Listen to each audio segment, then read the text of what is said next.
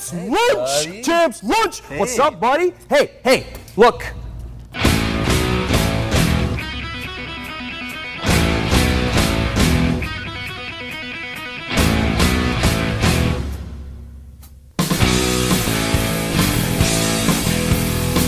Hello and welcome everyone to Champs Lunch, a Schmoedown podcast from the hosts of Some Like It Scott.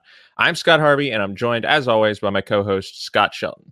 Scott, today we will be running through the gambit of matches that we got in August 2019 uh, in the movie Trivia Schmoedown. It was a very busy month in the Schmoedown, uh, mainly in the singles division, but we also had one of the uh, biggest team mat- teams matches of all time and something we did not see coming, uh, certainly coming into this month. Uh, not something we talked about in our last episode because no one really saw it coming. Uh, but we'll get to that in just a second. First, Scott, how are you doing? I'm doing well. I'm recovering from the fallout of our very stressful two and a half hour, well, really stressful hour, a couple hours after our live stream last night when we thought everything had been bad and we lost the uh, lost the stream. But uh, we were impatient. Well, I was impatient more so than than, than either of us. So I, I've main, mostly recovered from that uh, after having a couple stress streams about it, probably. Yeah, you know, the kinks of working out a new system of doing these streams on YouTube. Uh, there's always going to be some some terrifying moments, but that was that was something we had uh, we had not expected. But uh, luckily, patience is a virtue, as they teach us, and uh, the whole episode is up there now. And I hope that uh, you guys will go check it out either on YouTube uh, or over on the podcast feed where you're listening to this. Um, yeah, and we, I realized we didn't, we didn't even say it was our best of the decade episode Yeah, last night. yeah. So yeah, Um, that's what it was. It was a big yeah. episode, two and a half hours. It was. We had a great discussion, uh, and yeah, people should definitely check it out because uh, we worked pretty hard on uh, making that happen. So uh, it was a lot of fun. Yeah. All right, Scott. Let's get into the Schmoedown action uh, for August 2019 because we have a lot to cover. Of course, we did do our singles uh, Ultimate Schmoedown bracket predictions. Um, also on you can also find that on YouTube or. Um, over uh, on the podcast feed or on Facebook as well, because we were we streamed that episode as well. So for that reason, we won't be predicting really any matches to come in the next month uh, because it's going to be taken up basically by the singles tournament. Uh, we do have the uh, Rocky exhibition match between Kristian and Dagnino, and there's that undercard match in uh, Arizona between the Wildberries and Late to the Party. But other than that, it's going to be all singles. Uh, so we're instead we're going to talk about a little bit of kayfabe at the end. But first, let's get into those live events. We always like to kick off our discussion by talking about the live events, and we had two this month. Um, and the one we didn't know that we were going to have coming into the month uh, was the Shire Wolves versus Corruption live stream. Uh, this match, of course, came about because the Shire Wolves uh, retired.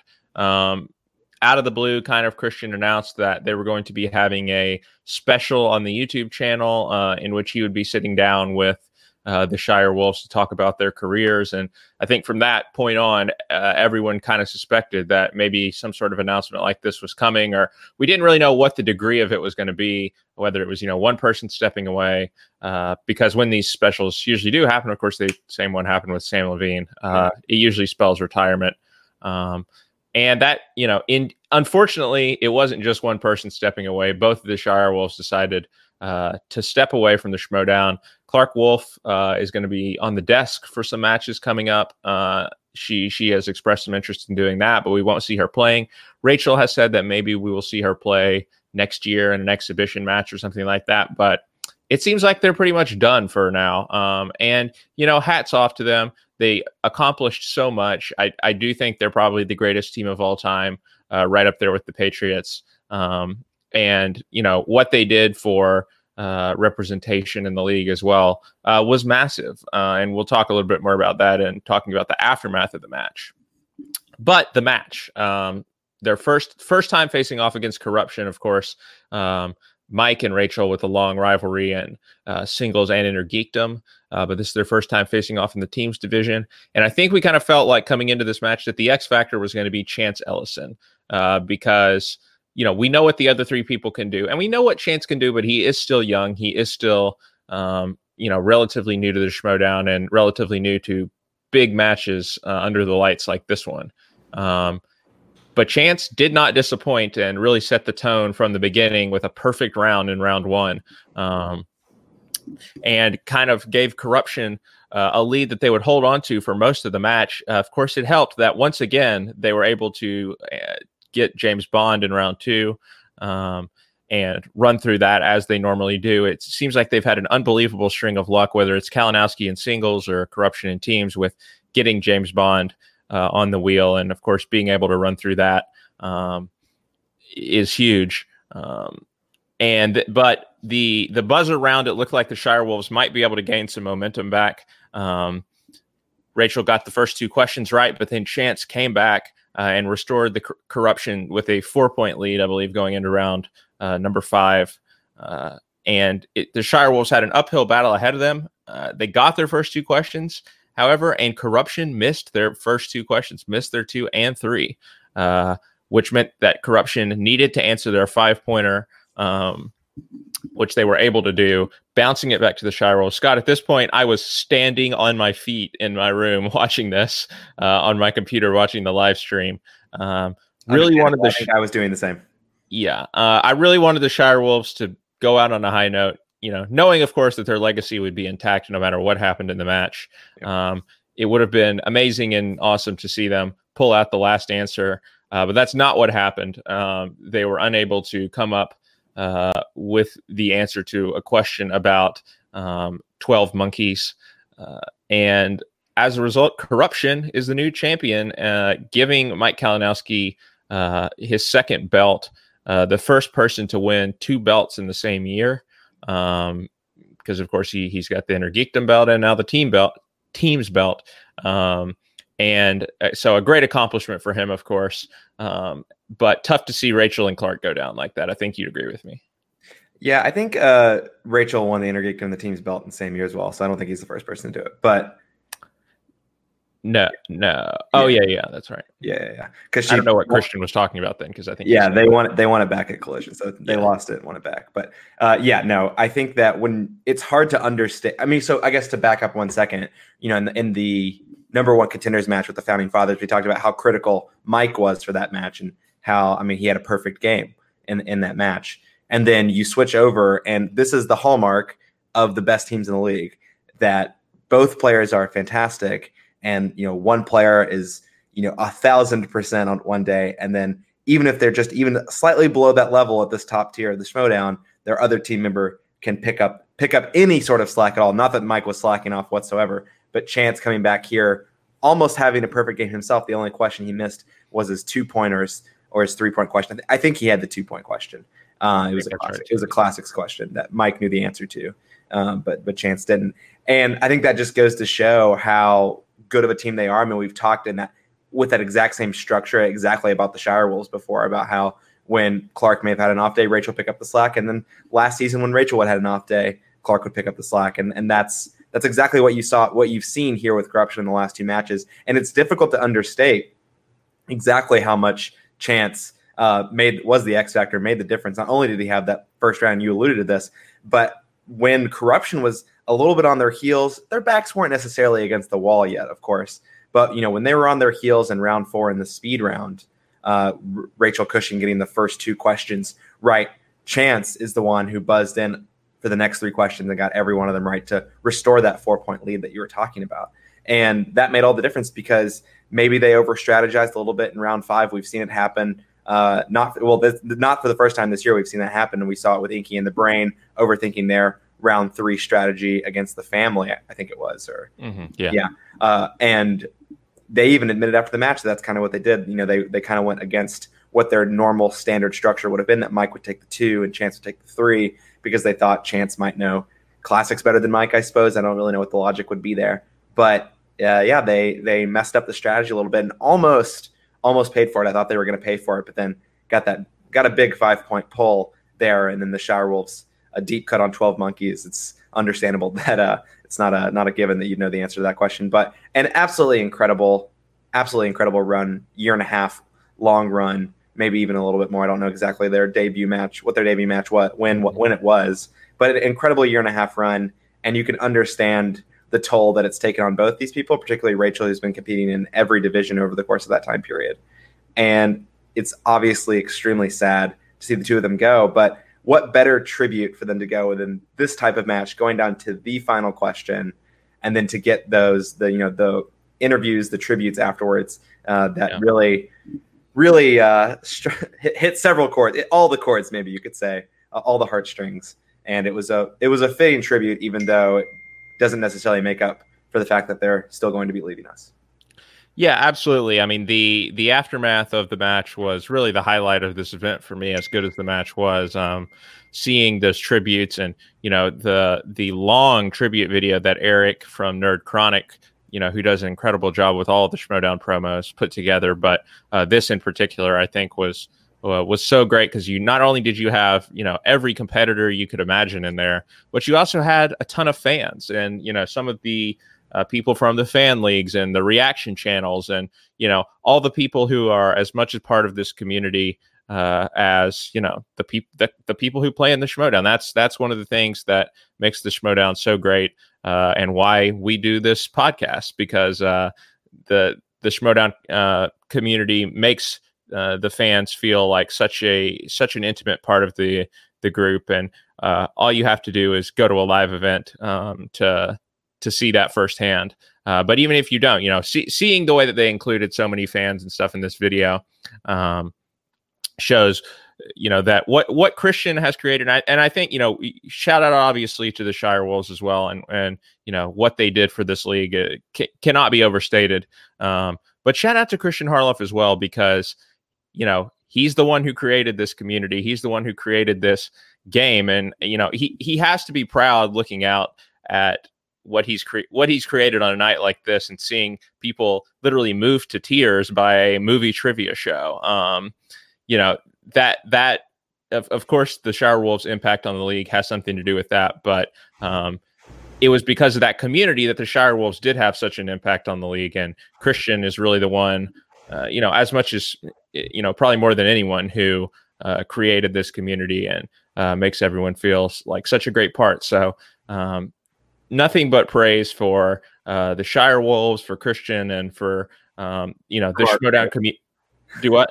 Get a little credit to Mark too. Yeah, of course, uh, and and the entire Schmoedown community um, for you know letting us all be a part of uh, something really special. And and this was just the latest example, but you know one of the best examples. Listening to what all those competitors had to say, and uh, you know seeing Kalinowski and John Rocha and Mark and Draco uh, actually come out into the studio and, and talk about what the Shire Wolves meant to them and meant to this league. Um, it was all from the heart. It was all authentic. Uh, because you know I've said this before. I've said this after we went to Houston. At their heart, most of these people are fans of the game, just like we are. Um, and you got to see that on full display um, in this tribute to the Shire Wolves. And I can't think of a better way to send off uh, two of the best players that this league has ever seen. Absolutely. All right, Scott so that was the the surprise live event that we got in the month of August. Uh, the second live event, which we knew was coming, uh, just happened this past uh, Saturday evening in New York City. Um, two huge singles matches, starting off with a first round tournament Ultimate Schmoedown match between Ethan Big Time Irwin uh, and Haley Foutch. Um, you know, Scott, we I think obviously if you saw our prediction special, we both had Ethan Irwin winning the tournament. Um, so we had a lot riding on this match in terms of our brackets. Um, and it's safe to say that our boy Big Time did not disappoint. Um, you know, Haley obviously a really strong player, but Ethan was able to make fairly quick work of her, and this this match turned out to be kind of the formality that we we had an inkling it might be. Yeah, it ended up being a, a TKO, which you know, when we talked about it, I don't know if we necessarily thought it would be a TKO, but we weren't surprised that it wasn't uh, necessarily a difficult win for Ethan. I think Haley had a, a, little bit of trouble getting started early on. She had, I don't want to say some easy misses that she missed out on, but some ones that I'd imagine after the match she was kicking herself a, a little bit, and that put her in a hole early. And when you get in a hole early to Ethan, uh, the dirt just starts getting piled on you, and it gets tougher and tougher to dig your way out. She didn't get horror in round two, which is really the thing that she would have needed to to to keep it closer, or at least to force Ethan to answer one of his third round questions. Because honestly, the way Ethan steamrolled through his category, I think he got seven points maybe uh, in, in, his own category. It was to always e- even in a close, even if Haley could have kept it close in round one, she probably wouldn't have had a lead. uh, going into round three, and so unfortunately it did end up being a TKO. But uh, it, yeah, it, it's just kind of how it shook out, which is desperately what my bracket needed because the other matches we're going to talk about in a second, I both predicted wrong. So yeah, uh, you know, Haley, maybe the lights got to her. Who knows? She was up against a buzz saw, um, and I'm sure we'll get to see her pro- most likely in the team's tournament playing with the Scream Queens, uh, and maybe you know they can pull off a first round upset there. But a tough draw for her. But I know that we'll see her back in the singles division uh, soon and probably doing good things. So. Uh, on the other side, Ethan moves on um, as we expected, and you know he looks like he's back and in full form. So uh, I'm at least after this first match, I'm feeling good about uh, having him going all the way. But you know, stranger things have happened. Um, and we'll talk about some of the strange things that have already happened in the tournament. Yeah, uh, and in its second round competition, I mean, the, the there will be a sharp increase in the difficulty curve. Sure. Uh, in the second round, regardless of who comes out of the Chance versus Bibbiani match. You know, it could be that rematch we talked about already, so don't need to spend too much on it. But it could be the rematch from last year's tournament, uh, or it could be Bibbiani, who he's lost to already. So uh, a lot could be riding on that quarterfinal match for our brackets. Yeah, absolutely, Scott. Um, and the other match we got in New York was the singles title match. But before we talk about that, uh, we should talk about how we got there. Uh, because of course we had two matches in this sort of gauntlet uh, to determine who was going to face off against Paul Yama at this event. Uh, first, we saw Mike Kalinowski against Ben Bateman, two of the biggest personalities in this league. Um, and the trash talk going into the match really it didn't disappoint. Um, the match Top on the banter. other, what's that? Top banter. Yeah, it was. The match on the other hand, uh, maybe wasn't quite as high scoring as we expected. Um, both players struggled with a couple of answers in round one. I believe uh, this was the match where Mike uh, put Blade Runner 2046 instead of Blade Runner 2049 for an answer. He did. Um, yeah, he did. Yeah. So uh, a little bit of rust there for Mike, maybe not playing in singles for a bit. Um, going up against. Actually, might have been the Snyder match. I'm not sure. I watched them back. I, I mean, thought it was the Ben match, but yeah, I'm not sure. Yeah, um, in one but, of them, he said Blade Runner 2046. Yeah, uh, but Ben actually led this match going into the final round, I believe. Um, I, I, believe he had a one point lead. Um, however, in that final round, uh, he wasn't able to come up with the answer to his final question, uh, and Mike Kalinowski uh, was able to come out on top and move on. Uh, you know, again, c- continuing his huge hot streak um, that he has been on, uh, whether it's winning the team's belt, winning the Inner Geekdoms belt. He really did look unstoppable uh, after this match. Even when he didn't play his best match, he was still able to come out on top. And looking across the aisle to Ben Bateman, I mean, the Horseman curse continues. Yeah, they're gonna need to break that sometime soon. We'll see if Orlando is the place where they can break it. But yeah. Yeah, it was a tough one. It was a tough one for Ben.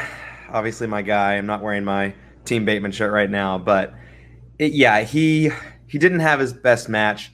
I still think it was an overall really really good match, though. I think there there was some struggles and maybe some misses that you'd hope that neither competitor would make in future matches, but still, it it was a good match. I think that still proof that you know between him and I mean Kalinowski has a belt, but the people who aren't going to be the people of the of the people competing in the tournament, they proved that they uh, are worthy of it. Even if you know, even if they're not Bibbiani, if they're not Irwin, they're still in the conversation of best singles players out there right now. And so Bateman holding down the fort of best best player without a belt. Still, I think it's fair to say, and it, we'll see. You know, we talked about how with that loss, Ben ended up on the left side of the bracket, which is probably the better side of the bracket to be on. Mm-hmm. And uh, you know, anything can happen in, in the tournament. We saw it already happen with between uh, Howard, Stacy Howard, and Mark Riley, which we'll talk to talk to talk about a little later on. But hopefully, he has a clearer path to at least the semifinals than uh, even Ethan Irwin, for example. So, it, disappointing loss for him. I, I, think that he'll be kicking himself, and probably every person in the horseman right now is kicking themselves after their most recent losses. Uh, but we'll see. He has he probably has the best chance to redeem the horseman the quickest. I mean, one because Mark's already out, Mark Riley's already out of the tournament, uh, but two because he's. I mean, I guess Rocha could redeem it. I just don't see Rocha going that far. I just think Ben has the best chance to redeem the Horseman right now. Yeah, it is good for him that he'll get right back on the horse, no pun intended, um, and get to play in the tournament. Probably get at least one win under his belt. Um, you would think, which is going to do uh, worlds for his confidence and for the confidence of the horsemen as a whole, because it's got to be low right now, uh, given the string of losses that they're on. But yeah. they're still going to get their chances. Um, they certainly are. Uh, but after this match, we saw Robert Meyer Burnett, the interim commissioner, um, imposing his will, and uh, instead of you know making Snyder wait to play Kalinowski or making Kalinowski wait to play Snyder, rather, uh, calling for the match to happen immediately. Uh, so, you know, we had our interviews and then the uh, the players came back out. Kalinowski came back out, and Snyder came out uh, for this number one contender match. Of course, big narrative going into this was Snyder's third chance at a number one contender slot. He lost to Harloff the first time. Uh, he lost to Bibbiani last time in that match where he really sort of had a meltdown. Um, and so it was kind of could he get over the hill? Um, again, the players, both players struggled a little bit throughout the match. Yeah. Uh, round two, especially, was rough for Mike. Um, yeah, I mean, I thought Mike was out of the match in yeah. round two. I think he got like three points, and Snyder stole like half his questions. I think. Uh, but then Snyder struggled almost just as much as him. Yeah, he did. It, it, it really fell over to Snyder to sort of put Mike away in the second round, and Snyder wasn't really able to do that. He was able to pick up a few points, um, it, uh, you know, enough to have a solid, I believe, three or four point lead going into the last round. Um, but you you know he could have easily pushed the match into almost knockout range if he had uh, had a better second round. Um, so he he kept he kept Kalinowski around, and and you know you just wondered going into this third round with the run that Mike had been on, was he going to be able to? Did he did he have a comeback in him? Uh, you know, was was the magic still there? Uh, and it wasn't there anymore. I think I don't know if the having to play back to back matches uh, got to him, if maybe fatigue set in, but um, he looked a little rattled on his last two questions, his three and his five, which he was unable to hit. Um, and he was unable to hit either of them. And Jeff Snyder was the winner of the match. He did get over that hill um, and get himself to New York for that number one contender match. And I think, Scott, you know, the manager of the year debate has been raging on. Uh, but I think this, a- after the odd couple lost the belt again, I think Roxy maybe dropped a little bit down on the list, but I think this thrust Roxy back into the conversation for sure, yeah. uh, up there with Kaiser and with Grayson Ken over when we you know what they've been able to do with Korruption, uh, which I think can't be discounted as well. Um, as much as the the hyped up narrative has been Roxy versus Kaiser, uh, I think Roxy's back in there now. I don't know if I would put her number one on my list, but uh, it's an interesting conversation. Yeah, I guess to tackle the match, and then I'll, I'll share my two my two cents on that on that topic about manager of the year as well because it it came up at the live event too with the hash, well, I think Kaiser had the hashtag MOTY at the end of one of his videos there. Mm-hmm. But yeah, the match you you talk about Kalinowski looking tired and you don't know maybe it's back to back matches, maybe it's just the culmination of all these matches he was playing. I mean, granted, this was taped before the Korruption or the Shire Wolves versus Korruption match, so the order that we're seeing them is is always a little bit mixed eh, when you have a live event interspersed with matches that have been taped. But I think in both matches, you know, I talked more about Ben in the last one, but to kind of fuse both matches together here, I think one thing that I noticed even in the match with Bateman is that Kalinowski looked really exhausted, and that was even more true uh, in the next match as well with, with against Snyder. I mean, I'm sure that they knew that they would be playing another match after the first one. Yeah. Um, I, I, mean, I'm, I'm sure that wouldn't be thrown on them like that in a surprise form. I mean, obviously, it is for us with the kayfabe, but I think that it just the, the weight of knowing there was another match maybe coming after and that was exhausting well, enough. Okay. And I, I also think that the way Mike plays the game probably has an impact on that as well. Like I think if you're talking about somebody like Ethan Irwin, who's just yeah. you know very very relaxed, uh, I think he probably wouldn't have uh, you know worn on him so much to play back to back matches. But Mike, he commits so much, he he expends so much emotion in a single match. Yeah, uh, he's so intense. Yeah, maybe he was uh, exhausted. To your point.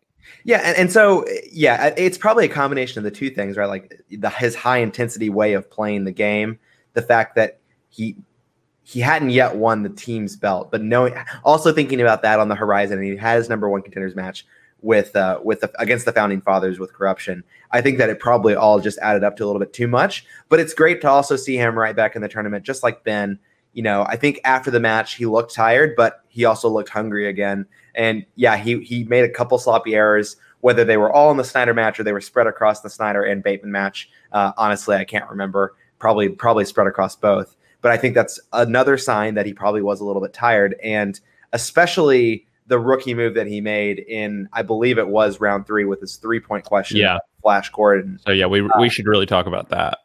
Right. So he so he got his two point question correct, and then his three point question, uh, he had a it was a question about Ted, but the answer was Flash Gordon, and he did not listen to the question carefully enough and said the He said name, the actor's name. he Yeah, said the actor's name rather than the character's name or the movie's name. The movie. I think it was asking for the movie. Yeah, yeah. asking for the movie that the two people that Ted and cameoed from. Yeah, yeah, yeah, yeah. And he didn't listen to the question carefully enough. And Kristian was going to give it to him right if he just stopped talking, which I disagree with. He would need, he would need to finish the the movie name because he was going. If he had stopped at Flash, Kristian would have said would have given it to him according to Kristian. But that wasn't the whole. That doesn't matter. But the point is, uh, a lapse in in focus, a lapse in. Uh, you know, it was a rookie mistake. He admitted after the match that it was a rookie mistake, and uh, I I think that again, that's another sign of exhaustion, of you know, just slightly uh, like a slight a slight lapse in focus just from the number of matches that he'd been playing and the and that intensity that you're talking about, that intensity the, at which he plays the matches, even in that specific question. And so I don't think that's a mistake he's going to make again now when he's back here in the singles tournament. Whenever he plays his first match against Janine, a rematch from earlier this year, I don't think we'll be seeing that same mistake. But I think it also shows that Snyder, uh, and you know, you can also talk about this when we talk about the live event, well, the, the the championship match in a second, is just maybe the most clever tactical player of of the game. He he doesn't miss a beat when it comes to uh, the rules. He probably studies the rules more than he studies movie movies, which is all fair and good because it's the rules. yeah, and yeah, I, I do think that you know you talk about what Kristian said, but I think for the most part this was handled the right way. Uh, you know, everyone was very careful about what they were, you know, to say and to not say. Um, when Mike was kind of acting confused about, you know, why everyone was, you know, pausing when he gave this answer, uh, I think that the right. Uh, th- they handled everything the right way, and the right result was ultimately reached. And yeah, Snyder definitely played a part of that in his understanding of uh, of the rules as well, because of course he, he he has been embroiled in controversy before. Um, so that's probably he, why. he seeks out controversy, though. To be Yeah. he do, he does, but that was that was nothing of his own doing right there. No. Um, but yeah, did you want to say something about the manager of the year conversation? I do, yeah. So I think a lot of it depends on how you define the manager of the year. If you're talking about pure results oriented, and, and I think that's how many people think about manager of the year, I, I have a hard time uh, putting putting Roxy above above Kaiser, uh, even maybe above Korruption's managers uh, Grace and Ken.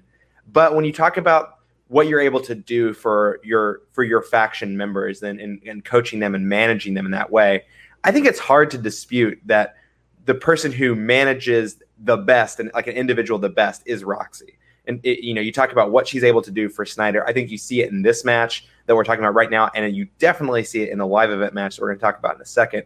She's just the best manager from getting the most out of her particular player. Now, maybe you can say most players don't need to be managed as much as Snyder needs to be managed. Uh, I can't. I don't. I don't know enough in uh, inside baseball in the Schmoedown to be able to say that. But I think it's really hard to dispute that she adds a lot to uh, what Snyder Snyder accomplishes in the league. I have. I can't. I can't assess as much how much Kaiser, uh, et cetera, uh, or you know, Grayson can add to their individual players, especially. I mean, while they're playing the match, because that's really all that we can see. They may they may work miracles for them outside outside matches. But they have a role outside outside the ring as well. But from what we see as spectators of the sport, it's hard to dispute that Roxy maybe does the most as a manager for her person. Again, I think it maybe ultimately boils down to how you weight in the ring versus out of the ring and results versus you know bettering your your players. But I think I probably would go Roxy for one of those definitions and uh, Kaiser right now for with with the other definition. Yeah, because I think talking about what goes on outside the ring, I do think that Kaiser practices a lot with Smets and uh, you know a lot of the the whole dungeon and and Smets, you know, practicing with all these flashcards and everything. Uh, I think Kaiser plays a huge part in that because I know that they are friends and and uh, Kaiser was the reason that Smets really got in the league in the first place because he talked to Kristian. He's been friends with Kristian and. Um, you know, after after Smets tried and failed the first time to get in the league, uh, Kaiser really begged Christian to give him another chance, and he did. So, um, yeah, um, it, it's an interesting conversation, and one we'll have more at the end of the year because, of course, there's still a lot uh, to happen. And but but talking about the title match that happened in New York, um, you know, you you talked about Roxy playing an impact during the match, and I think this was uh this was an example. Like we uh, we saw or we could we could hear her from the crowd, uh, especially during the climactic moments of the match, uh, calling out and encouraging Jeff. And you know, Jeff is obviously we've seen what can happen when he uh, gets down on himself in a match. Uh, he can completely shut down, but uh, to Roxy's credit, he didn't do that here. it was a it was a close match, Scott. Um, against Paul Oyama. You know, this was one of these more defensive title matches. Um, where uh, lower scoring, you know, ma- makes me think of like the Harloff Murrell match from uh, back in the day. Um, Paul Oyama actually missed all three of his uh, his round five questions. You know, uh, Snyder looked kind of dead in the water uh, going into the last round. He looked dead in the water at several points in this match, to be quite honest. Um, yeah. But going into that last round, uh, you really thought that Snyder was pretty much toast with the the breadth of knowledge that Oyama had. But Oyama got three questions about things he didn't know, um, and maybe you know they were harder than your average two or three pointer, but nevertheless he wasn't able to come up with them. Um, and Snyder actually had a chance to win the match um, if he could have hit his five pointer, um, mm-hmm. but he was unable to do so. The match ended up going to sudden death, tied at 15, I believe. Um, yep. And on the first sudden death question, uh, Paul Oyama was able to pull out the answer uh, about Robert Duvall's cameo in I forget what movie it was, but um, and Snyder was unable to come up with the answer uh, despite Roxy's encouragement. Uh, and Paul Oyama was able to retain the belt six and zero, oh, uh, a incredible start to singles like we've never seen before in the Schmoedown. Um, and even though he didn't have his best match, you know, kind of like we talked about with Mike against Ben, even though he didn't f- have his best match, he found a way to win. And that's what you got to do as a champion. Sometimes you're not going to have, um, uh, you know, your best match every single title defense, but you want to be one of the greatest champions. Like you got to find a way to win no matter what. And that's what Paul did here. Um, he's going to have, you know, another challenge before the end of the year, whoever comes out of that singles tournament. Um, but he's shown now that he is up to pretty much whatever challenge um, he he he has to face in this league, um, and it was an impressive win for him. Yeah, one of the things that I've been thinking about, I, I agree with everything you say about the match. I think Snyder, yeah, really lost his head somewhere in the middle of this match, and thank God for Roxy because round really, one he struggled too. Yeah, well, round one he struggled, but I'm thinking like round three when Harry Pot when you got when Paul got yeah. Spinner's choice and chose Harry Potter. Uh, yeah, like it seemed like Snyder was about ready to just throw in the towel, and you know if, if Roxy had not been able to uh, encourage him even after he did, you know, I think he ended up. But it was a four point swing there, so he had a massive deficit even going into into round into round four. And I think if not for Roxy, it could have gone off. Could have really gone off the rails for him. And that's also a smart play by Oyama, right? Like yeah. Harry Potter, probably not his absolute strongest category, but he put it on the wheel for a situation just like the one that he got in this match uh, when he hit Spinner's choice in that third round and was able to to pick the category because obviously Jeff doesn't know anything about Harry Potter. So yeah, it's it's a next level of strategy that I, I wonder if people will adopt because yeah. he left spinners and opponents on the wheel, which is very strategic as well. Uh, you don't I don't even think I've ever seen it left on the wheel for a title match before. Um, you might be able to correct me there. He usually gets left on the wheel, I think. Left on the wheel? Yeah. No, it almost always gets taken off the wheel in title matches. Okay, agree or disagree. We will we will consult Frankie. Yeah, Frankie numbers on, on how often spinners gets left on the wheel, but I think that it gets left off pretty commonly with it with title matches. Uh, but he left it on, and he, you know, I don't know how many wheel slices they get to put on the wheel each. Maybe one or two. Is it two? I think. Um, I think it's two. Yeah. Well, regardless, he took one of his his ability to put one of his strengths on the board. He for he forewent that to put what he was a known weakness of Jeff. Yeah. Uh, and that is a tactical decision of itself. And that shows some confidence in your own ability to, yes, you may know Harry Potter well. Maybe you prefer to hit other things in that in round two, particularly. Uh, but because you, you put another a, a, real threat there, you know, if you get spinner's choice or if he hits opponent's choice, you know you can go to a category that you're going to pick up a couple steals on, but he's not going to get any points in, and that's and, and that's a real key strategy that he. And one thing that I would one thing that I will say is that I find it interesting that Harry Potter was an eligible category for this match because it seems like since Inner Geekdom has kicked off and really become what it is, um, the Inner Geekdom categories have kind of been phased out uh, of the regular Schmoedown. Of course, we have comic book movies where you know you can get those MCU DC questions, but like yeah. thinking about Star Wars, Star Wars used to be on the wheel all the time in the early early times of the singles division. Um, but ever since the Inner Geekdom has really kicked off, you never see Star Wars in a singles match, or you never see it come up at round rounds one or three. Like it's just yeah. basically reserved to Inner Geekdom and Star Wars. So it was interesting that Harry Potter was eligible for uh, the singles match, but obviously it worked out for Paul. So do you think it should have been like that? Should just be a broader category of fan in like in fantasy sci-fi? Yeah, I think so. Like Star Wars would be. Yeah, I think that's a fair. That's an interesting question. That is an interesting question. Yeah, I uh, really think about that, but I also was surprised to see it on the wheel. like that's strange. But yeah, yeah, because I mean, when can you ever remember seeing it in a singles match recently? I, I never seen. I don't think I've ever seen it in the singles match. But one other thing that I would, I do want to say, and a talking point. I don't think we have to spend too much time on this, but I want to get your thoughts. Like you talk about, it's clear now that Paul has is up for any challenge. And you know, I think that in the grand scheme of things, and the and we've talked about this before, and I personally am not questioning whether or not Paul deserves to win the belt. Like he won the belt and he's defended it now. He beat Dan Murrell for the belt and he defended against, you know, one of the best teams players of all time. But if you traded places and say you put someone like Clarke Wolfe uh, winning the title and had the run that Paul had, would people be questioning whether she should legitimately be owning the title right now? I think that Paul's had a relatively easy run, and I just want some like self-referentiality that like people suck, and like if Paul weren't a guy, that it would be probably ridiculed a little bit more. I just am I am I way off in my thinking there? Or? No, I don't think so. Like, I think that, uh, yeah, I, I, think you're right in what you're thinking, but I wouldn't say that Paul had an easy run. Like, I think maybe if Clarke, uh, yeah, I think people would accuse Clarke of having had an easy run, um, but I don't think that that's true. Um, because I think he has had some tough matches in there. Uh, I think what what you're saying is true that uh, there is a disparity in terms of uh, you know cr- critiquing of of one gender more than others. Um, but I like if Liz Shannon Miller had won the title and said, like, let's say she won that match against Paul, beat Dan, and was champion, defended against Snyder. I still, I just think that people would be questioning whether or not she deserved to win it, or like she deserved the belt because she didn't face anyone tough besides Dan.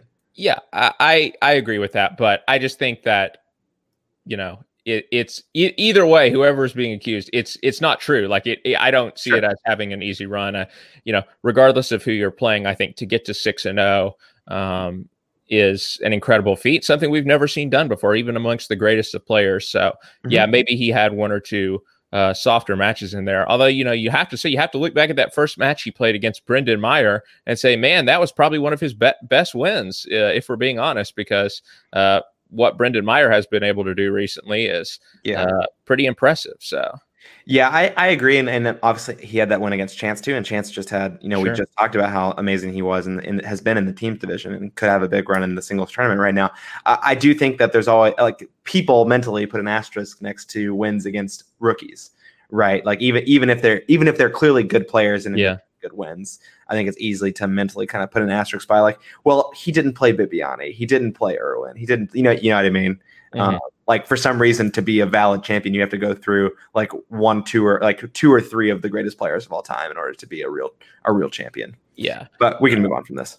Yeah, I think whatever the the criteria for a real champion is, uh, Paul has earned it at this point. But um, totally, I totally, hundred percent. To be clear, I hundred percent agree. Yeah, I know you do. Um, okay, let's talk now about uh, our other singles tournament matches that we have gotten so far. Uh, we have had a couple. Um, and let's talk about Brendan Meyer since we just brought him up. Uh, he took on Whitney Seibold in a match that I think a lot of people were on the fence about how to pick it in our brackets. I know that we certainly were. Scott, you went with Whitney Seibold, uh, and I went with the kid to make somewhat of a deep run to the semifinals, yeah. um, which I'm feeling even better about now that uh, what happened at the top of this bracket happened. But uh, yeah, this was a you know, we talk about the the master class and strategy from both Paul Oyama and Jeff Snyder that they play in their matches. This was the opposite of that from Whitney Seibold, who uh, sort of just bulldozed his way through this match, uh, guessing at two points uh, when to questions that he really did not seem to know the answer to, um, giving giving Brendan the chance for two point steals in one of his strengths, um, and then uh, you know culminating with him on his five point question to stay in the match um, kind of just giving up and saying a joke answer rather than you know actually uh, you know trying to to make some sort of an educated guess uh, just gave a joke answer of Dwayne the Rock Johnson. Um, so not not a great look from Whitney Seibold. I think what we've seen in his first two singles matches that he's much better as a teams player um, and I'm sure we're gonna we're gonna get to see him uh, as a teams player probably in the teams tournament with uh, Marc Edward Heuck um, his new partner what are and the I could, that they play uh, Shazam in the first round? Oh, that could be interesting. Um, and so I could see, you know, that team making some noise because obviously they had uh, a tough match. You know, they lost their only match in Anarchy last year, but it was a very tough match that came down to the end um, against, I believe, the Odd Couple. I want to say. Um, That's right. Yeah, um, but yeah, uh, an impressive match from Brendan nonetheless. Um, he really took advantage of those steals that he had in round two. Um, had I think six or seven points coming out of round one, um, and you know was able to capitalize off of the obvious mistakes that Whitney made, uh, which you know you you got to do if you want to contend in this league. So good win for Brendan. It was a good win for Brendan. I was I was really impressed. Um, I hate to to take anything away from that win, and I don't mean to when I say this, but I was uh, more caught off guard, less by his strong performance, and more just how not in the zone Whitney was, not just from a question answering and knowledge perspective, but you know, to your point exactly, not at all thinking about the intricacies of the game. Like watching that match made me pretty much convinced that I'll never predict him to win a sing. If he ever plays in singles again, I'll never predict him to win a singles match because that I mean is really, really poor, quite poor from him in in in the from the game perspective. Now, obviously, really smart guy knows a lot about still knows a lot about movie trivia, and not all the questions went his way in terms of his particular knowledge. But he did not play to win, especially in that second in that second and third round in particular. Win strategy, obviously, there isn't much strategy in round one besides just answer the answer the question. Uh, when strategy became more important and yeah, his head was not there. I don't know whether it's he just didn't study and didn't know that Brendan uh, likes directors, or it was Oscars, I believe, or Oscars. Yeah, you're right. Sorry, sorry. Yeah, it was Oscars, uh, and didn't know that that Brendan uh, likes Oscars. I mean, I remember that being on the tail of the tape in Brendan's first match, and so if he'd been watch, if he'd seen any of Brendan's matches, he'd know, uh, and or maybe even he got Spinner's Choice one time and took Oscars, uh, maybe both. But I think that if he'd studied it all, he'd have known that was a category of strength and uh, Brendan was most likely going to get those questions right, regardless of whether or not uh, he went to multiple choice. And you gotta gotta do a little bit of damage control there. And then, yeah, throwing in the in round three is never a good look. Uh, not as still will never probably nothing will ever live up to the to the rage quit that Snyder had against Bibbiani, but that's the closest that I've seen to that since then, and it was really disappointing. Uh, I think he's someone maybe like Snyder who really needs a manager to to help him out in that. So if he's going to return to singles, he needs to find himself a faction, probably. Yeah, or at the very least, a team partner. Um, Right. I just meant like if he returns to singles, he needs to find himself. Yes, if, if he returns to singles, you're right.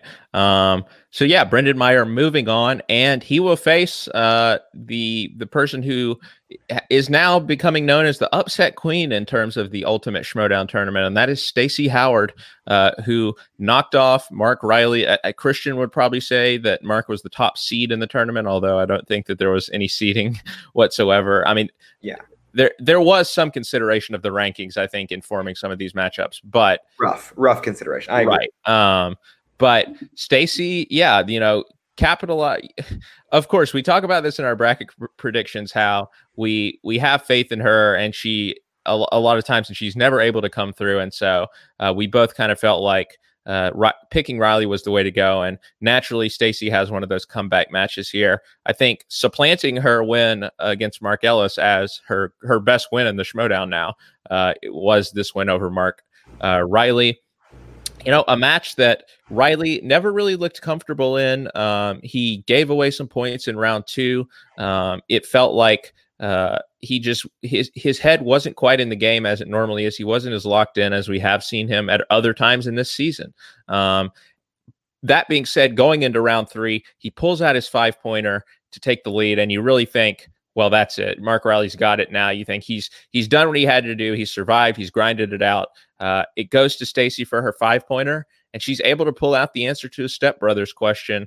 Um, you know, in very impressive fashion uh, to claim the win. It was a dramatic match, came down to the end. Um, but Reilly, I think you know we we talked about the ups and downs that he's had in singles this year. Um, I, I think this was kind of like his match against McQueenie almost, where uh, he he banked on a good round three, bailing him out of uh, maybe the the danger that he had created for himself in rounds one and two, and it worked out for him in that McQueenie match because uh, Drew was able to, or Drew wasn't able to come up with his last couple of answers. But here, um, Stacy, you know, didn't falter uh, and continued, uh, you know, along with the momentum that she had built up during the match to hit that five pointer. And uh, it's a great win for her and another notch in the belt uh, of Korruption and what Grace and Ken have been doing over there with that faction. Uh, very impressive. It was it was an impressive win, and you know you got to give her props. She was you know we talked about it on the prediction special, like you said, how time every time Stacy comes up in a match, I can create create an argument in my head that she's the person that I should pick to win it, and the one time that I don't predict her to win, she pulls out the victory. Go figure. But no, it was impressive. Was you know, Mark didn't play. I, like to be fair, I don't think Mark played like he was the one seed in this match. You mentioned he seemed like a little bit off. I think he's someone who's really going to benefit from focus on the team's division with uh, who's the boss coming back in the team's tournament. I mean, not having played since the Chicago live event back in April, I think it was, and so I think that is something that's going to refo- help him refocus and get him back in the game. And I think that that slight dip that we've seen maybe in his performance in, the, in this match and you know, you could argue maybe in some of his other singles matches this year. I think we're going to see that dip disappear because I think he's at a point in his career where getting that little extra little bit of motivation of having the, your partner by your side and winning the belt, not just for yourself, but for your team, for your teammate as well. I think that's the motivation that he needs uh, and is going to get him uh, up into that top tier of Schmoedown players again that we saw at the end of last season when Who's the Boss had their big run in the team's tournament then as well. So, you know, that's a team, of course, being a huge Ben Bateman fan, that's a team that I'm really excited for because I think all the pieces of the puzzle are there for Mark and just having that, you know, extra 10% of motivation uh, to, to get a belt for Ben, who's, you know, someone who he's become really close to and, and clearly really enjoys playing with. I think that's going to make all the difference. Uh, for Stacy, I think that now she, as strong a win as this was, she's going to hope she doesn't repeat the 2017 Ultimate Schmoedown Singles Tournament in her uh, quarterfinals performance in the next round. And you know, you could argue that Brendan Meyer maybe not as strong a player as Rachel Cushing. Uh, I think we, we're not sure about that. I think maybe the uh, the uh, the determination is still uh, out there. It hasn't been made yet. You know, he's had a couple good wins and he's clearly putting in some good performances. And you know, maybe he will he'll be as good as good as we currently view Rachel Cushing as in the singles and teams league uh, in matches to come. Uh, we'll, we'll, see if he comes good on that. But Stacy can definitely be proud of the way that she uh, dug out this match. Was it a perfect performance? By no means, or by any means. No, no, it wasn't. But it's been better than any other performance we've had this year. And maybe that was because she hit her five pointer. Maybe that was because she just got uh, different questions. You're right. Maybe it was because she had Rose with her at the table. Who the hell knows? She had Julia Robertson round two. That definitely helped. Hey, you know the wheel. I think that it, it's it's easy to forget when you watch a lot of teams in Inner Geekdom matches where you know half the matches that we watch normally are teams in Inner Geekdom, how big of a difference the wheel makes in the singles match when you only uh, when you only get four questions, right? Um, and you're you're on your own, and you know it it, it makes all the difference in the top tier when everyone's getting most of their first round questions, right? And so you know Julia Roberts made, did make a huge difference, and can she pick that up if she can get those round two questions in her wheelhouse, or at least close to her wheelhouse, where she doesn't have to you know go to multiple choice on every question or guess. Um, that I mean, that's her downfalls have been on, on, the wheel this year when she's gotten categories that don't jive with her with her knowledge. And you know, we saw it against Janine when she got comedies instead of rom coms. Uh, you know, maybe maybe she's studying to fill those gaps. I don't know, but uh, I think that she'll just uh, need to put her head down and, and try to ride this momentum into the into the quarterfinal into her quarterfinal match. Absolutely. And Scott, someone else which who we're going to see in the singles tournament is Paul Preston. Uh, and we've gotten to know Paul very well uh, thanks to three matches that he played, uh, three singles matches that he played in the month of uh, August. Uh, he took on Rachel Silvestrini first. Uh, he then played Lon Harris, and finally took on David Del Rio. Of course, we first saw Paul with the Movie Guys team, who started out 0 1 uh, after losing to Inky in the Brain. Um, and he was clearly the stronger member of that team. Um, and so I think we we thought that maybe he was a good candidate for singles, and uh, he's proven that he is. And across these three matches, he did drop the match to Lon Harris, uh, but we talked about this a little bit in our bracket predictions. it was one of those matches where where he kind of controlled things for most of the match, um, and it didn't feel you know, Lon just stuck around enough to stay in the game, hit his five pointer. It didn't feel like uh, Paul really deserved to lose that match or that he could have lost that match, uh, but he did. Uh, and yet was able to rebound and get a win against David Del Rio in a match that he started off uh, far behind in. David Del Rio at the perfect first round, um, but then completely melted down in round two. Paul had a ton of steals um, and was able to to bang out his category as well pretty strongly um, and you know put david away in the third round uh, to earn his spot in the singles tournament. Personally he probably should have earned that spot a lot earlier uh, you know given the criteria um, that it seems to make this tournament. We did have two people who were 0 and 1 in the tournament. Um, i'm not sure why paul had to play as many matches that he did um, to to get in the tournament. But nevertheless, he is in the tournament, and I'm excited to see him there because I like the the dude bro personality that he has created for himself uh, as the powder keg. It's it's definitely a funny character. I love the gag of him uh, when he walks out and he already has an answer written down on his board. Um, of course, when a question hasn't been asked yet, um, and he's going to get that rematch against Lon Harris. Uh, if you want to know what we thought about that, go back and watch our bracket special. Yeah. But Paul's an interesting player, Scott, that I wouldn't be surprised if he makes a run in this tournament. Yeah, I wouldn't be surprised at all. He's clearly very talented, very knowledgeable. We saw that as you mentioned in his in the team's match with the movie guy. We even, you know, I guess you could say we saw it first in the free for all. But you know, we we finally get to see him in three singles matches. No idea why he played so many matches. Totally agree with your point on that on that front. But uh, Rachel Silvestrini, we expected him to win that match. That match was probably even closer than I thought it would be. Um, but you know, he he got the win there, and you're right. You know, eked out a loss to Lon Harris. Lon just pulled it out in the end, but then had that crazy weird match with Del Rio where he was down. He wasn't down big, I guess, but he was down a few points at the end of round one because Diamond Dave had that spectacular round one, getting that perfect round.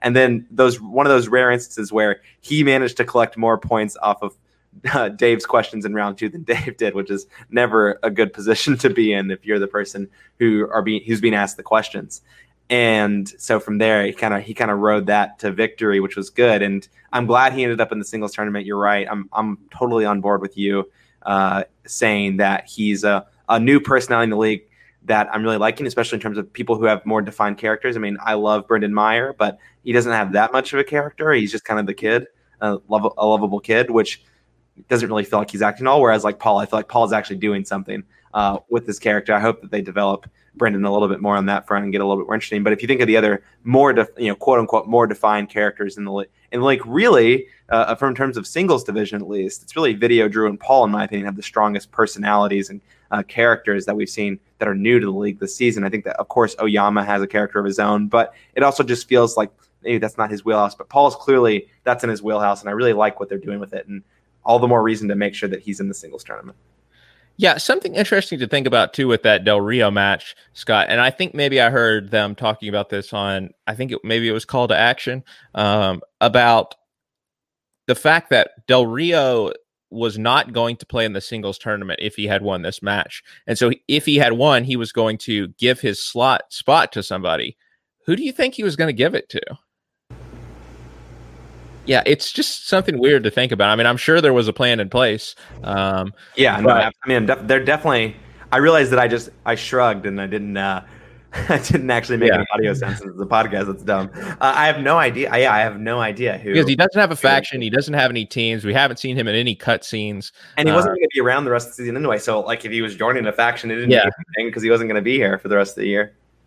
Yeah, something to think about. But yeah, I, I, guess I don't really have any answers. There's not really any clues to go off of, but interesting nonetheless. Um, yeah, I was wondering if it'd be like an, another rookie or something like that, like someone else who would who who is new to the league. But yeah, but Video Drew, I don't know. yeah, I mean, like, that would be weird though. Like Liz Shannon Miller's in the tournament, Brendan Meyer's in the tournament. Like who else would there be to give it to? I don't know. Demi Adejuyigbe. eBay. Is he still in New Zealand? I mean, I don't even know. That's true. He was at the New Zealand Film Festival for a while. Um, I mean, he's been in New Zealand since like March or April, actually. I, I don't know if we're going to be seeing him back for a while, unfortunately, but um, it happens. Okay, Scott. Uh, in addition to the big teams match which we had, we had one other teams match, uh, and that was, of course, um, this match uh, between the family and Inky and the Brain. Right back, or I'm sorry, between the family and quote unquote only stupid answers that we had all the way back at the start of the month on August 1st.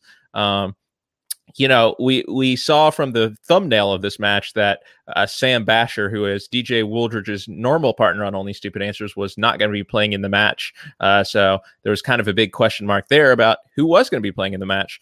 Uh, and soon uh, we discovered that Robert Adams from uh, Cinefanatics uh, was invited from the crowd uh, to play with DJ Wooldridge um, in this match against Andrew Guy and Drew McQueenie. Um, and Scott, you have to say he started off slow. I, I, believe he he couldn't come up with the answer to his three or four point question uh, to, to his first three or four uh, questions that he had in round one. Um, but he uh, he once you know it is true what they say that that first question first right answer is the one that matters the most because it seemed like once he did get his first right answer uh, things did sort of kick into gear for him uh, he had a decent round two helping out dj answered his uh, his question in round three and i believe he even helped uh, his team answer the five pointer uh, in round three to prevent a tko i think that was all him on the five point question yeah um and however, though, you know, they were up against a stronger team in the family. Uh, Drew McQueenie and Drew Guy, you know, two guys that I don't necessarily root for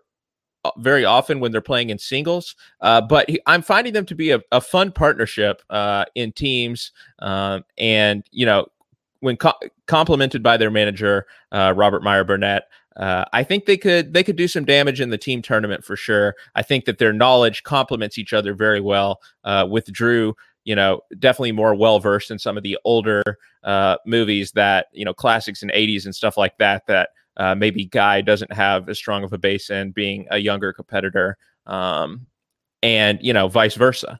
Um, I, so I think that they could be an interesting team. Only stupid answers.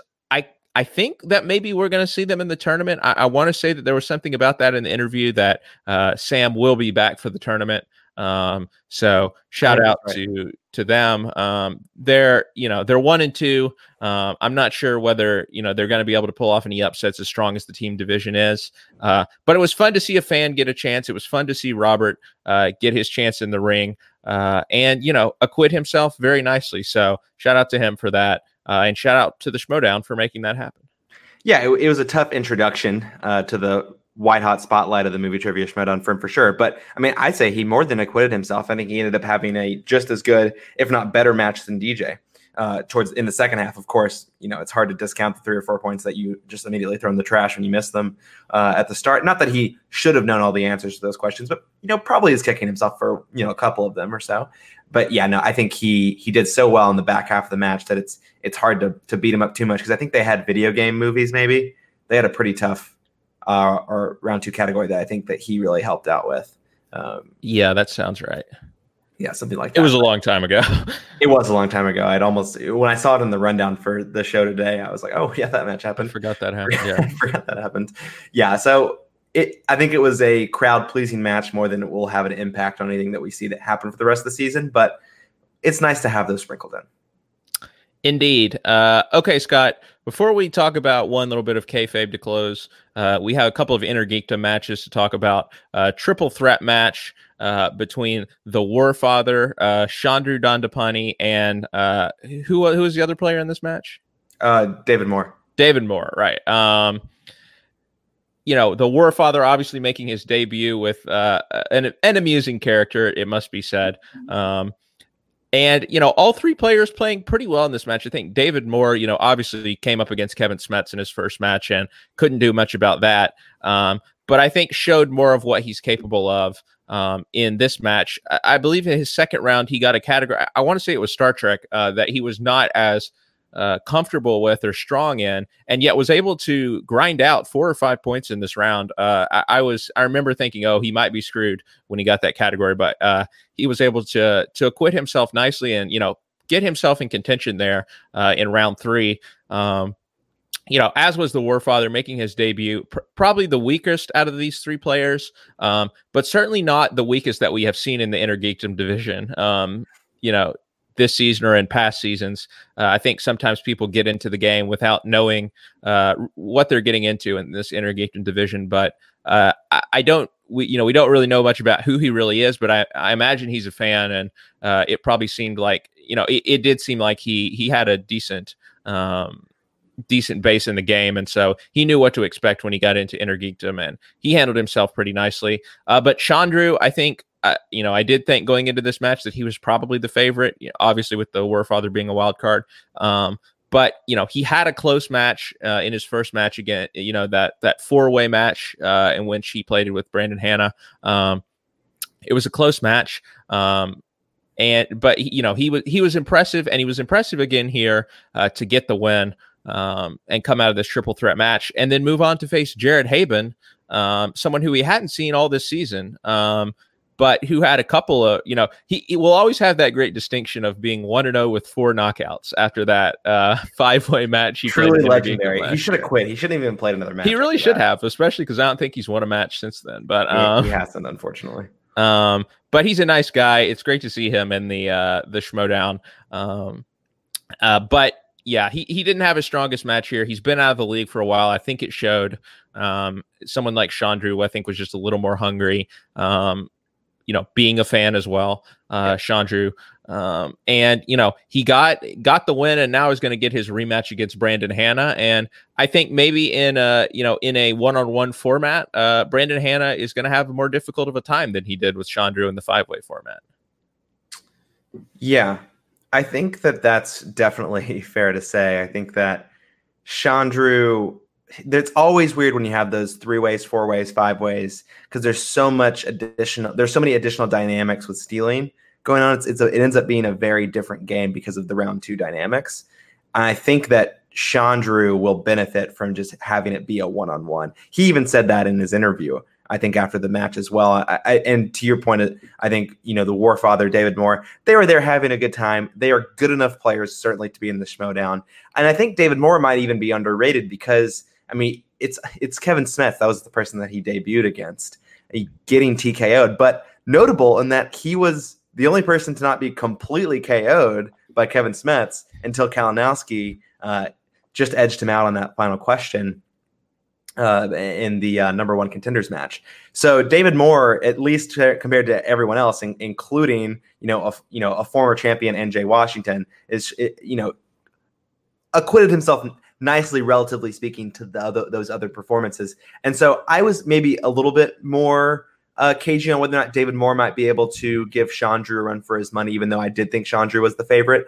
I think that David Moore probably just probably didn't prepare as much as Chandru had for the match, which was probably ultimately the difference. And that's fine. He was there to have a good time. He put on a good show, and I really enjoyed seeing the dynamic of him and the Warfather in particular, because they were just there joking, laughing, yeah. having a good time. And you know, we don't want everyone in the league to be like Mike Kalinowski or Kevin Smets. That'll uh, that would just be a little bit too much. And so it's good to have yeah. personalities like the Warfather. Like you got to have the wild berries in there too. You got to have the wild berries. hundred percent. That's exactly right. People people come to watch the Schmoedown not just for you know the incredible movie trivia performance that you get from people like Kalinowski, Cushing, Smets, etc.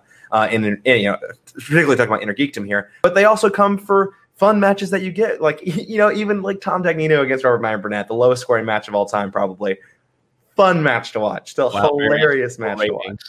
What'd you say? Wildberries equal ratings. They do though. They do. They sell T-shirts on TeePublic. You can find them over there now. Um, but yeah, no, I think that it was it was fun to watch for that reason. And then he's gonna get that rematch against Brandon Hanna because Brandon Hanna, uh, Brandon Hanna defeated Emily Rose Jacobson. That's uh, right. And her second match. I mean, you talked about we've seen worse debut performances in the Schmoedown. and I think that we might particularly be talking about her, one of you know from a win at least from people who have won their debut match maybe one of the worst showings that we'd seen in her first match against um, oh she played uh, the guy from yeah. I'm sorry? Winston marshall. Yes winston marshall. I was, I was about to say wilfred i'm like that's not right. Uh, winston marshall yeah who also had a rough introduction to the inner geekdom. but you know just quickly transition to that match because i know we're dragging on a little bit here uh, I think Emily Rose Jacobson acquitted herself. with A lot of acquitting that has been happening in this episode. Uh, she acquitted herself very nicely. Yeah. she acquitted herself very nicely from that first match. You know, I was uh, worried, I was concerned for her because Brandon Hanna clearly had put in a very strong performance, and he put in another very strong performance in this match. But she gave a much more respectable performance. Uh, again, maybe not the best round one, which set her back a little bit relative to Brandon Hanna, uh, but really did a great job in round two, and and then also answering a couple of her questions in round three as well, I believe. So strong performance from her, and I feel better about her getting more matches in the league after that. Which you know, there's this there's these two tiers of the Schmoedown. Uh, I think the, there is Kevin Smets, Rachel Cush, well, R.I.P. Rachel Cushing, Mike Kalinowski, Mara Konopik. Maybe we'll see if she's as strong as she is coming back as she was last year. I expect she will be. And then everyone else, you got Adam Lavick, uh, Chandru, Brandon Hanna, that league. And I think Emily Rose Jacobson fits in that second tier. And I, and I think there's a place for that second tier in the Schmoedown. Yeah, I agree. I think it's necessary to keep this Inner Geekdom uh, division competitive for sure. Um, okay, Scott. Before we close, let's talk about one bit of kayfabe, the the big bit of kayfabe, I guess you would say, from this month. Yeah. Robert Meyer Burnett, in his final act uh, as commissioner, uh, has come up with what he has deemed the nuke. Uh, mm-hmm. and we saw scenes with him running it by both Roxy Striar and Kristian Harloff. Uh, Kristian reacting like, you know, you're crazy, but I like this. Let's do it. Um, and yeah, I, I, think there's a lot of speculation about what this is going to be. The fir- at first, I think we thought maybe something with the teams tournament because we haven't heard a lot about the teams tournament. Um, you know, the bracket, who all is going to be in it. Um, That's what I thought too. It's yeah. a little bit clouded, but I think Kristian maybe shed a little bit of light on that with the Facebook post that he had um, yesterday or the day before. Yep. Um, in which he said that the nuke is going to make people very excited about next season. So something that's going to affect season seven. Um, of the Schmoedown. I, you know, I don't know if this is going to have something to do with the live event. Scott, do you have any inkling about what this might be, given now that it seems that it's going to have implications on season seven? You know, Scott, I don't, I can't say that I have much confidence in what I think it might be doing, but the best thing that I can come up with, because it completely changed my mindset about it when, you know, exactly what you shared, Kristian, Kristian dropped that little tidbit that it's going to get people really excited for next season. And all that I can think of, and I can't get my mind off of it, even though I don't necessarily believe it, is that it's going to change the structure of the leagues. You know, we didn't necessarily get a change in the structure of the leagues last season, although we did, of course, get two different commissioners who run those two different chips. I think that what we see, might see next season is either a new league or a break a breaking up of the league into multiple divisions, changing the structure of the leagues in that way. You know, maybe I don't necessarily think it's going to be tiers, but maybe like an, an east west sort of thing, uh, making it more of a structure that way and having a round robin within the league. I'm not sure. I think I don't. Again, I don't necessarily believe this because I've I just don't know what to think about it. And, and, Kristian always does a good job keeping you on your toes, but and get and, and always guessing and not always being right either. And I and I think I'm going to end up being wrong on this one. But when I think about okay, what's going to change the way I feel and how am I going to get excited about next season? It's going to it's probably going to be a structural thing. You know, last season to your point exactly, the structural thing was introducing live events every month, whether they're on the road or whether they're in the studios with a Schmoedown Throwdown, getting a live event every month. They can't really do much more with that. You know what I mean? Like they can't really much. I mean, maybe they can go to more live events, but they can't. I mean, yeah, because Kristian has been saying like twelve to fifteen live events or something he wants to try and have next year. Yeah, I mean that that's his goal because he recognizes that the live events are the lifeblood uh, uh, yeah. of the of the actual movie trivia, right? Of course, the Patreon uh, helping fund all of that, but you know the the things that are get the most hype and the most attention this channel are those live events, and so trying to get more of those. But that's not a structural change anymore. We already have the live events. Adding more of them is not a structural change, and so I'm trying to figure out and think about what could be that same that that change in the same mold of adding live events and. I can't really come up with anything more than restructuring the, the leagues. I just need to think more about it. Um, maybe we'll get some some drop drop of a few other hints uh, as the as the months roll on as we get closer to the end of the season. But right now, that's where I'm stuck. Yeah, I don't know. When I think when I think about the nuke, I do think about something kind of like you've hinted at because I think about stuff getting blown up, right? Um, yeah. You know what what is there to blown up? I, I I've also thought about maybe like all of the belts being stripped from their respective um, holders and it just being sort of a free for all, you know, eh, with everyone sort of back in contention to to claim a belt. Um, I don't know if that would get me excited about next. Yeah. I don't know either. I think he would. Just, I think Kristian then would just be wrong about what would get me excited. Yeah, what I do know is that you know to to that point you're you've made here. Every time Kristian has said you're going to get excited about something, he's been right. Uh, it is something to get excited about. Whether it's you know Anarchy last year really delivered, I think. Um, the the horse going back to the horseman reveal that happened. Um, you know, every time Kristian makes a big deal about something, some bit of kayfabe, it always delivers. I, I've learned to trust in uh, you know w- what they create, um, and I you know have a feeling that whatever whenever we find out what this is it's probably going to be something that we haven't thought of and it's probably going to be awesome um, yeah. and so I, i'm i'm excited and i'm glad that uh, we're already looking ahead to season seven and um, you know it just shows how many steps ahead yeah it just shows how many steps ahead kristian is thinking and how much of a master of his craft he is and he's like kevin feige um, give him a marvel movie Let's do it. Um, Give, no, forget Marvel movie. Give him Masters of the Universe. That's what he really wants. Yeah, seriously. Um, him and Reilly. Uh, okay, Scott. That should just about do it for this episode of Champs Lunch. Uh, we hope you have enjoyed either watching or listening to this episode. Um, if you have, don't forget about our Patreon page, patreon.com slash media plug pods. You can support us over there. Um, if you can't support us, that's fine too. Uh, don't forget to rate, review, uh, subscribe, like, do all the things um, on on the podcast feed or on YouTube, uh, wherever. And, don't forget to check out our other podcasts as well. Uh, Some like it, Scott. We'll be putting out weekly uh, podcasts. We just put out that best of the decade, and it chapter two is coming next week. So uh, big things ahead for uh, the main podcast uh, for the rest of the year. Ahead of us. Yeah, absolutely. And of course, we'll be back next month uh, at the end of September uh, to talk about uh, the next batch of Schmoedown, Schmoedown action. Uh, but until then, uh, I've been Scott Harvey for Scott Shelton. We will see you next time. Champs lunch.